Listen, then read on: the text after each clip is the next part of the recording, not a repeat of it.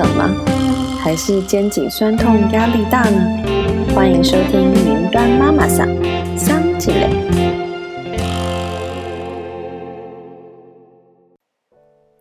Hello，大家好，我是吴小 Q。今天要跟大家聊台湾和美国文化差异在住的方面有什么不一样。嗯，首先我们可以来聊一下，在美国租房子跟买房子跟在台湾比有什么不一样，哪一边比较划算？嗯，就我自己的经验来讲，我觉得在美国租房子比台湾租房子是贵很多。那我也查了一下，确实是这样。在二零一九年底，美国平均一房的房租最低的呃金额是在一个叫做 Wyoming State。它的最低金额是六百五十八块美金，那如果你乘上三十的税税率的话，也是差不多两万块。嗯，那如果相同的房型，我们说台湾叫套房的话，我查查在台北套房的平均房租是差不多一万一。那一万一如果算三百美金，跟刚刚我们讲六百五十万呃六百五十八块美金就便宜了一半嘛。那如果是在我在的这个加州，房价算是很高的，房租就很高，所以我们的平均一房房租要到一千七百块美金，那跟台湾的三百块就是等于五倍的高。所以其实在美国租房子，我觉得蛮贵的。呃，这样这样讲下来，在美国买房子就会比租房子划算，因为像二零一九年。美国的平均房价，如果是新房子的话，平均房价是三十二万美金，也就是差不多一千万台币。然后我查了一下，在二零二零年台北每一个新房子的总价会在三千万到六千万这中间。那我们就说三千万好了，还是比美国多了三倍。所以我觉得，如果是呃一个上班族，当然，这边的薪水又比较高，呃，可是税也比较高嘛。就算是这样比起来，我觉得在美国买房子还是比较一一件比较有可能的事。不过说回来，虽然在美国你买房子比较容易，可是它的持有成本相对的高很多。我说的持有成本呢，就是你虽然买了这个房子，价格比较便宜，可是你每年还要付出去很多钱。比如说在美国，你要付。嗯，property tax 就是有点像那种房屋税、地价税。那在加州这边呢，它的 property tax 平均是百分之零点七七，因为每一个城市又会有点不一样。那百分之零点七七呢，就是说我们刚刚讲一千万的房子的话，呃，每年就要付七万七千块的 property tax。然后，呃，除了这个房屋税以外，还会有。大部分的房子都还会有 HOA，就是像台湾的那种大楼管理费。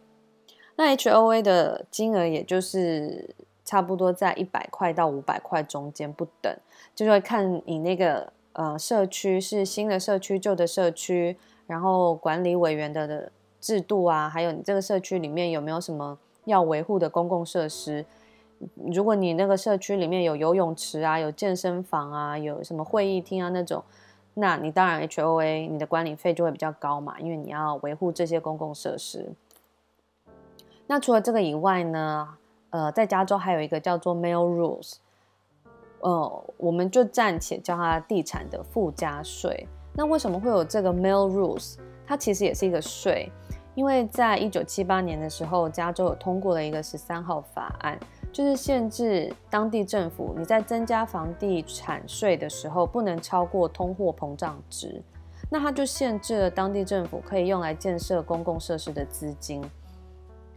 可是呢，这个 Mill Rules 呢，通常就是会加在一些新的开发社区，或者是新的房子、新的社区，因为它要拿来盖新的公园啊，或者是新的学校。那你又不让它呃增加房地产税？他就只要找别的名目来扣你的税，然后来建设嘛，所以就会有这个 Mail Rules。嗯，那这个 Mail Rules 呢，差不多也会落在房价的百分之一。所以我们刚刚讲，比如说一千万的房子，房价百分之一就要十万块。然后除了我们刚刚讲这些税，还有一个就是 home insurance 房屋保险。home insurance 在美国也是非常的贵。如果你要跟银行贷款的话，他一定会要求你要保这个 home insurance。那像在加州这边的 home insurance，平均一年就差不多要快一千块美金，所以等于是三万块台币。我查了一下，在台湾如果平均是三十到四十平的这种住家自住的，一年呃火灾险加地震险就差不多两千多块。所以你看两千多块比上三万块，在这边的保险真的很贵，然后加上保险加上税金，其实你。买得起房子，你不一定养得起房子。然后呢，还会有另外一个问题，就是你买了房子以后，你会有一些维修的问题啊。你水管坏啦，马桶坏啦，冷气坏啦，你这些都要找人来修嘛。可是，在美国人工就是很贵，你随随便便找一个人，我记得我朋友说他有一次水管漏了，然后他找了一个人，他就一个工人来。拿了一个个工具，把那个水管锁了两下，就收他两百块美金。对，那这种就是你躲不掉的费用，除非大家就是像在这边就很很很多人会自己学着去修东西啊，或者是去切木头啊什么的，就是因为人工很贵嘛。我曾经有一个邻居，他先厨房的水管爆掉，他可能修那水管就两三千块。然后后来冷气又掉，又坏掉了。然后他有一天就非常愁眉苦脸的跟我说，他觉得他的房子是一间会吃钱的怪兽，不停的在吃他的钱。这是一个发生在很多就是 home owner，就是房屋持有人的身上。所以，嗯，在美国虽然买房子比较容易。但是相对你就是每年要维持它的成本也是很高，每年要付出去的钱也是很多。那除了说租房子、买房子的这个价钱以外，我觉得在住的环境，美国台北也是差很多。呃，对不起，我说台湾，美国台湾也是差很多。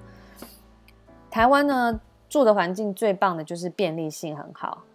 你看那个 Seven Eleven 啊，全家呀，这种便利商店就是转角到处都是。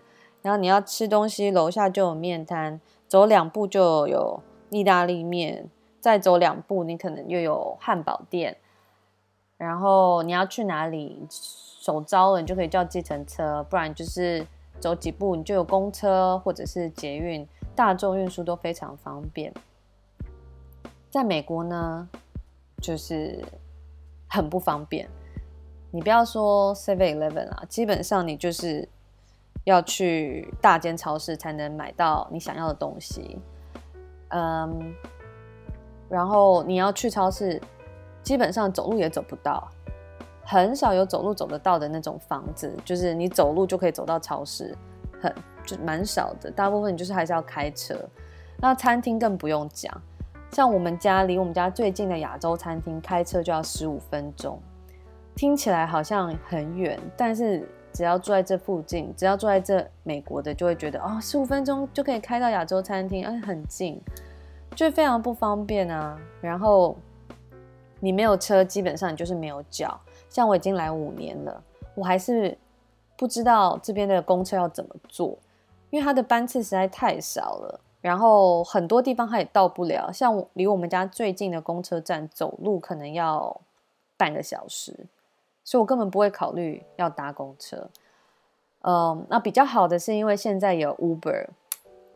我记得十几年前我在美国念书的时候，那时候没有 Uber，然后有一天晚上我就是胃发炎，痛到一个不行，可是我又不敢叫救护车，因为这边医疗很贵嘛，我就记得。学长学姐有讲过，你叫一次救护车可能就要几百块美金，你一上车他就要收钱这样，所以我就想要自己去，可是我又胃痛到没有办法开车，我就想说那我叫计程车。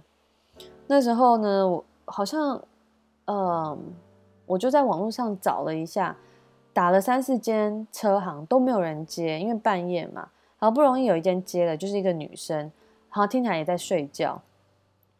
然后过了很久，我觉得很很漫长，可能就半个小时，但我觉得非常漫长的时间，他终于来了。来了呢，医院离我们家可能十分钟，他就收了我快一百块美金，就是这么的贵，这么的不方便。那但是现在有 Uber 就已经好很多啦。嗯，所以就是便利性方面，美国就是没得比。